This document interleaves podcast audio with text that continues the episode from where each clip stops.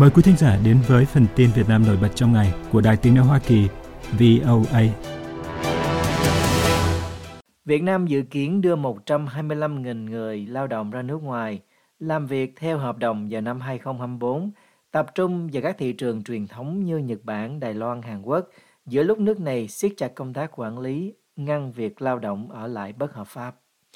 Thông tấn xã Việt Nam hôm 20 tháng 10 dẫn lời một quan chức Bộ Lao động Thương binh và Xã hội nói rằng trong năm nay Việt Nam sẽ xuất khẩu khoảng 48.000 lao động đến Đài Loan, 63.000 lao động đến Nhật Bản và 8.500 rưỡi lao động đến Hàn Quốc. Việt Nam ưu tiên đưa người lao động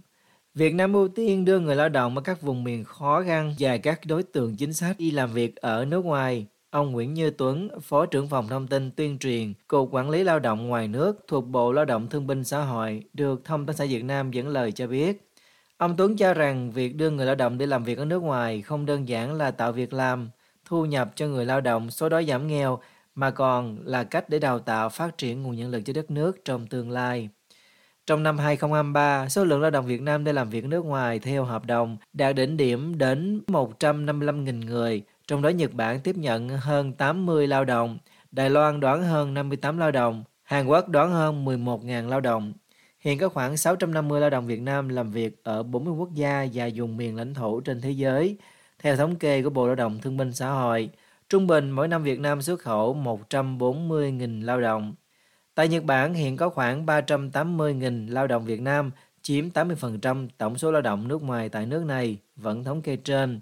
Tại Đài Loan, hiện có khoảng 260.000 lao động Việt Nam, chiếm khoảng 35% tổng số lao động nước ngoài, trong khi Hàn Quốc đang sử dụng hơn 50.000 lao động Việt Nam, chiếm hơn 11% lao động nước ngoài tại nước này. Tạp chí điện tử Lao động và Công đoàn cho biết tính chung có 46.600 người bỏ trốn và cư trú bất hợp pháp tại các nước, chiếm 6% tổng số lao động để làm việc nước ngoài theo hợp đồng. Trong đó, số người bỏ trốn ở thị trường Hàn Quốc có tỷ lệ cao nhất, với hơn 12.200 người, chiếm tới 26% tổng số lao động sang làm việc ở nước này. Con số này ở Đài Loan là hơn 24.000 người, chiếm 9%, trong khi ở Nhật Bản là 4.700 người, vẫn tạp chí trên. Như VOA đã đưa tin vào tháng 8 2022, Việt Nam phải dừng tuyển chọn xuất khẩu lao động đi Hàn Quốc đối với cư dân của bốn tỉnh gồm Hải Dương, Hà Tĩnh, Nghệ An, Thanh Hóa theo chương trình hệ thống cấp phép việc làm EPS do chính quyền Hàn Quốc siết chặt quy chế cấp thị thực sau khi xảy ra tình trạng lao động cư trú bất hợp pháp bỏ ra ngoài khi chưa hết hạn hợp đồng hoặc hết hạn không về nước. Tuy nhiên, vào tháng 1 năm nay, chính phủ Hàn Quốc đã gỡ bỏ lệnh cấm này nhưng những lao động có thân nhân gồm bố mẹ, vợ chồng, con cái, anh chị em ruột đang cư trú bất hợp pháp tại Hàn Quốc sẽ không được tham gia chương trình EBS nói trên. Truyền thông trong nước cho biết hiện các cấp chính quyền Việt Nam đang đẩy mạnh hoạt động tuyên truyền, nâng cao nhận thức, ý thức trách nhiệm đối với công tác đưa người lao động đi làm việc ở nước ngoài, với việc rà soát hoàn thiện chính sách pháp luật liên quan. Một báo cáo của công ty phân tích sự thịnh vượng trên toàn cầu New World Wealth và nhóm tư vấn về đầu tư di cư Henley and Partners cho rằng Việt Nam sẽ có mức tăng mạnh nhất về sự thịnh vượng trong thập niên tới khi đất nước củng cố vị thế là trung tâm sản xuất toàn cầu, hãng tin kinh tế hàng đầu thế giới CNBC đưa tin hôm 20 tháng 2. Andrew Amoyes, nhà phân tích của New World Wealth, nói với CNBC rằng Việt Nam được dự báo sẽ tăng mức độ thịnh vượng 125% trong 10 năm tới theo phân tích của hãng này, đây sẽ là mức tăng lớn nhất về sự thịnh vượng so với bất kỳ quốc gia nào khác xét về GDP bình quân đầu người và số lượng triệu phú. Một bản tin trong cùng ngày trên trang bnnbreaking.com có trụ sở ở Hồng Kông cũng đưa ra thông tin là Việt Nam sẽ gia tăng sự thịnh vượng 125% trong vòng một thập niên. Ông Amoris được CNBC có trụ sở ở New York, Mỹ, dẫn lời nói rằng Việt Nam là cơ sở sản xuất ngày càng được ưa chuộng đối với các hãng công nghệ, ô tô, điện tử, quần áo và dệt may đa quốc gia. Ông nói thêm rằng Ấn Độ đứng ở vị trí thứ nhì so Việt Nam về mức độ tăng sự thịnh vượng, dự kiến là 110%. Ở một khía cạnh khác, Ấn Độ được dự báo sẽ trở thành nền kinh tế lớn thứ ba thế giới vào năm 2027. Theo CNBC, ông Amoy nhận xét rằng Việt Nam, nơi có 19.400 triệu phú và 58 người có hàng trăm triệu đô la, được coi là một quốc gia tương đối an toàn so với các nước khác ở trong khu vực châu Á-Thái Bình Dương. Điều này tạo thêm động lực cho các công ty mở các cơ sở sản xuất ở Việt Nam. hãng tư vấn quản trị kinh doanh McKinsey ở Mỹ đánh giá trong một báo cáo rằng Việt Nam với vị trí chiến lược có chung đường biên giới trên bộ với Trung Quốc và gần các tuyến đường biển thương mại lớn. Bên cạnh đó là có chi phí lao động thấp cũng như cơ sở hạ tầng hỗ trợ cho xuất khẩu đã biến Việt Nam thành một điểm đến hàng đầu cho đầu tư quốc tế, vẫn theo tin của CNBC. Cách đây 10 năm, GDP bình quân đầu người của Việt Nam mới chỉ là khoảng 2.190 đô la, song con số này tăng gần gấp đôi lên 4.100 đô la theo dữ liệu từ Ngân hàng Thế giới. Ông Andy Howe, giám đốc đầu tư của tập đoàn Vina Capital, viết trong email gửi đến CNBC rằng Việt Nam đang phát triển nhanh chóng và hầu hết người dân đều được hưởng lợi. Ông Hầu đưa ra quan sát rằng Việt Nam cũng đang được hưởng lợi từ căng thẳng thương mại Mỹ-Trung đang diễn ra với nhiều công ty đa quốc gia đa dạng hóa sản xuất bằng cách chuyển sang Việt Nam trong khuôn khổ chiến lược Trung Quốc Cộng 1 và Việt Nam đã chứng kiến dòng đầu tư trực tiếp nước ngoài mạnh mẽ đổ vào không ngừng từ các hãng đa quốc gia. Theo tìm hiểu của VOA, hồi tháng 12 năm 2023, Cục Đầu tư nước ngoài thuộc Bộ Kế hoạch Đầu tư của Việt Nam ghi nhận rằng tổng vốn đầu tư nước ngoài đăng ký vào Việt Nam đạt hơn 36,6 tỷ đô la, tăng hơn 32% so với cùng kỳ năm trước. Ông Andy Howe bình luận với CNBC rằng các khoản đầu tư nước ngoài là tiền động lại, tạo ra việc làm tốt với mức lương hậu hĩ và giúp hàng triệu người Việt Nam cải thiện chất lượng sống. Tăng trưởng của Việt Nam có động lực là quá trình công nghiệp hóa lấy xuất khẩu làm chủ đạo, được thúc đẩy bởi ba làn sóng đầu tư trực tiếp nước ngoài trong ba thập kỷ qua, và đất nước đang đứng trước làn sóng thứ tư, ông Brian Lee, chuyên gia kinh tế và trợ lý phó chủ tịch Maybank, nói trong bản tin của CNBC. Mặc dù vậy, công số trở ngại có thể cản trở tốc độ tăng trưởng nhanh của Việt Nam. Ông Lee lưu ý rằng lực lượng lao động của đất nước này sẽ cần được đào tạo nhiều hơn để đáp ứng nhu cầu của các hoạt động sản xuất phức tạp và đòi hỏi nhiều kỹ năng. Ông nói thêm, có thể làm nhiều hơn nữa để tối đa hóa sự lan tỏa về năng suất từ FDI thông qua sự hợp tác chặt chẽ hơn giữa các công ty nước ngoài với các đối tác trong nước. Ông Hầu của Vina Capital cho rằng suy thoái kinh tế toàn cầu kéo dài cũng có thể tác động đến nhu cầu tiêu dùng ở các thị trường phát triển, từ đó có thể ảnh hưởng đến lĩnh vực sản xuất và xuất khẩu của Việt Nam. Bất cứ sự giảm giá mạnh nào của đồng tiền cũng có thể gây trở ngại. Tuy nhiên, ông Hầu nhận định trên CNBC rằng Việt Nam sẽ có thể vượt qua những thách thức có thể nảy sinh trong tương lai. Phải có nhiều chuyện xảy ra mới làm cho đất nước này trách khỏi con đường tăng trưởng hiện tại, ông nói. The Voice of America, VOA. Hãng hàng không Vietjet của nữ tỷ phú Việt Nam Nguyễn Thị Phương Thảo mới đây lên tiếng về tin tức nói rằng hãng có tranh chấp thương mại với công ty Fitzwater Aviation về 4 chiếc máy bay, theo thông tin đăng trên trang Airline Ratings hôm 19 tháng 2. Ít ngày trước, hôm 16 tháng 2, hãng thông tấn Reuters đưa tin nói rằng một thẩm phán ở Vương quốc Anh đã ra phán quyết yêu cầu hãng Vietjet không được can thiệp vào việc xuất khẩu các máy bay bị một công ty siết nợ. Fitzwater Aviation, viết tắt là FW Aviation hoặc FWA, được quyền sở hữu 4 máy bay Airbus A321 với sự đồng ý của Vietjet sau khi FWA tuyên bố rằng hãng hàng không này mất khả năng thanh toán tiền thuê máy bay kể từ năm 2021, bản tin của Reuters viết. FWA là công ty cho thuê máy bay thuộc tập đoàn đầu tư Fitzwater Capital có trụ sở ở London, Anh. Vẫn theo tin của Reuters, trong một phiên tranh tụng trực tuyến hôm 16 tháng 2, FWA cáo buộc Vietjet tìm cách cản trở quá trình siết nợ thu hồi máy bay bằng cách can thiệp ngấm ngầm vào việc xuất khẩu một trong số 4 chiếc máy bay chở khách ra khỏi Việt Nam.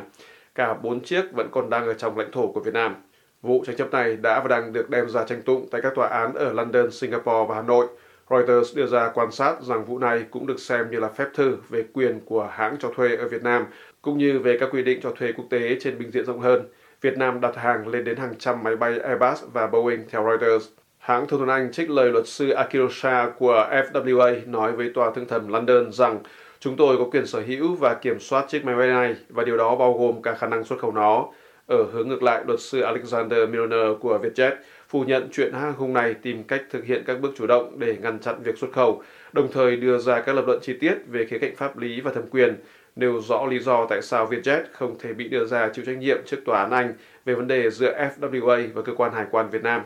Trong diễn biến mới nhất liên quan đến vụ tranh chấp này, một tuyên bố của nhóm luật sư đại diện cho Vietjet được đăng trên trang Airline Ratings hôm 19 tháng 2 lập luận rằng FWA đã mắc những sai sót sơ đẳng trong việc làm thủ tục xuất khẩu với nhà chức trách Việt Nam và đó không phải là lỗi của Vietjet.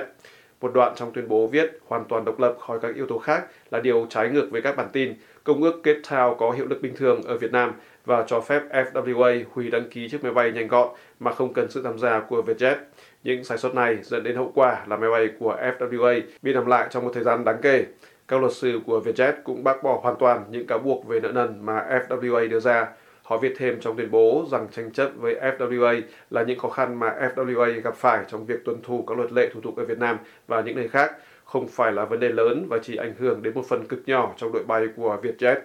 Hãng này lưu ý rằng đơn hàng về máy bay của hãng vẫn diễn ra theo đúng lịch trình với ngân quỹ cho việc này lên đến hàng tỷ đô la. Theo Reuters, có tới khoảng một nửa số máy bay của các hãng hàng không trên thế giới là máy bay thuê. Một nội dung quan trọng trong Công ước Cape Town năm 2001 là các hãng cho thuê phải có khả năng đưa máy bay từ nơi này sang nơi khác trong trường hợp hãng thuê bị vỡ nợ mất khả năng thanh toán. Đây là điều khoản bảo đảm cho sự sống còn của ngành cho thuê máy bay. Các hãng hàng không ở các quốc gia thành viên bị coi là vi phạm quy định này có thể phải đối mặt với mức lãi suất cao hơn khi thuê máy bay trong tương lai.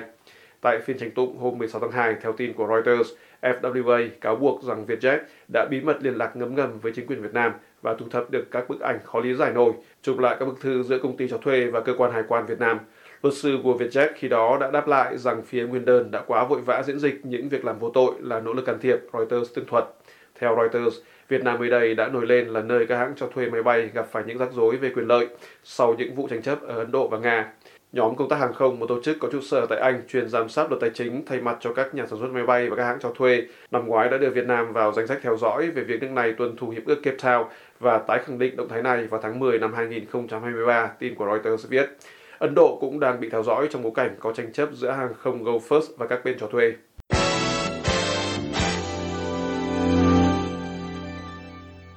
Quốc hội Mỹ đã tái khởi động nhóm tưởng niệm các nạn nhân bị sát hại dưới chế độ cộng sản trên toàn thế giới, một nỗ lực của cả lưỡng đảng Hoa Kỳ. Từ tháng 12 năm ngoái, hai dân biểu Michelle Steele và Debbie Wasserman Schultz loan báo ý định tái lập nhóm nạn nhân của chủ nghĩa cộng sản ở Hạ viện Hoa Kỳ nhằm vinh danh và nâng cao nhận thức đối với hơn 100 triệu người đã bị hãm hại hay bị sát hại bởi các chính phủ cộng sản ngày 14 tháng 2 năm nay, kế hoạch này chính thức trở thành hiện thực tại buổi họp báo ở Quốc hội Mỹ, quy tụ các đại diện từ Sáng hội tưởng niệm nạn nhân Cộng sản VOC ở thủ đô Washington và các nhân chứng sống của các chế độ Cộng sản.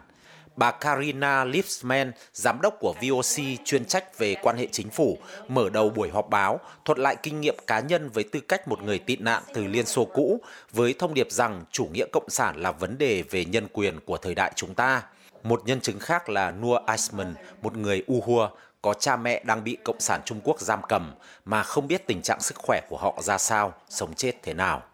Nur Eisman, nạn nhân Cộng sản người Uyghur nói, Cha tôi, một người đàn ông trung thực đã bị kết án tới gần 17 năm tù vào tháng 12 năm 2017 và bị chuyển tới một trại cải tạo. Còn mẹ tôi, một phụ nữ nội trợ thôi, theo tòa đại sứ Trung Quốc cho biết, thì bà cũng bị tuyên án tới 13 năm tù cùng ngày với cha tôi.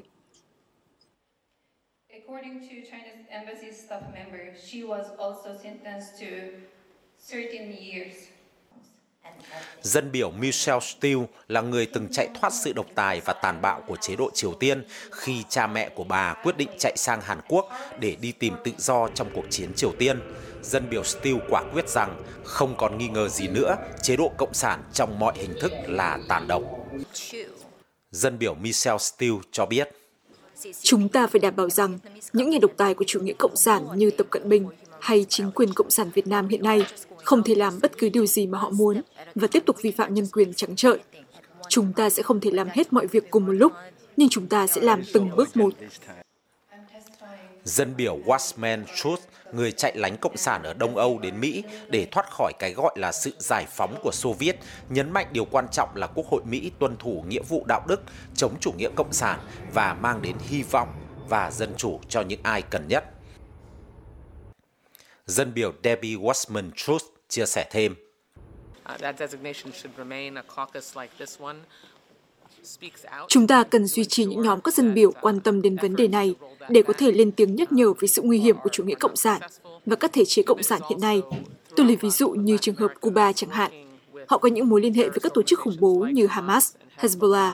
Từ đó, họ có thể liên kết với nhau, tạo ra một hệ thống độc tài trên khắp thế giới để khủng bố những người đòi hỏi tự do.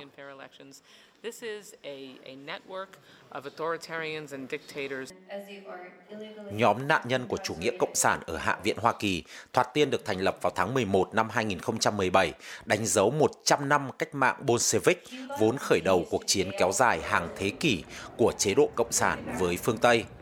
Nhóm dân biểu này ủng hộ các sáng kiến chống cộng sản chẳng hạn như lập ra ngày tưởng niệm các nạn nhân của chế độ cộng sản, ủng hộ Hồng Kông chống lại sự lấn lướt của Bắc Kinh, ủng hộ người Hồi giáo Duy Ngô Nhĩ ở tỉnh Tân Cương, Trung Quốc cùng nhiều sáng kiến khác.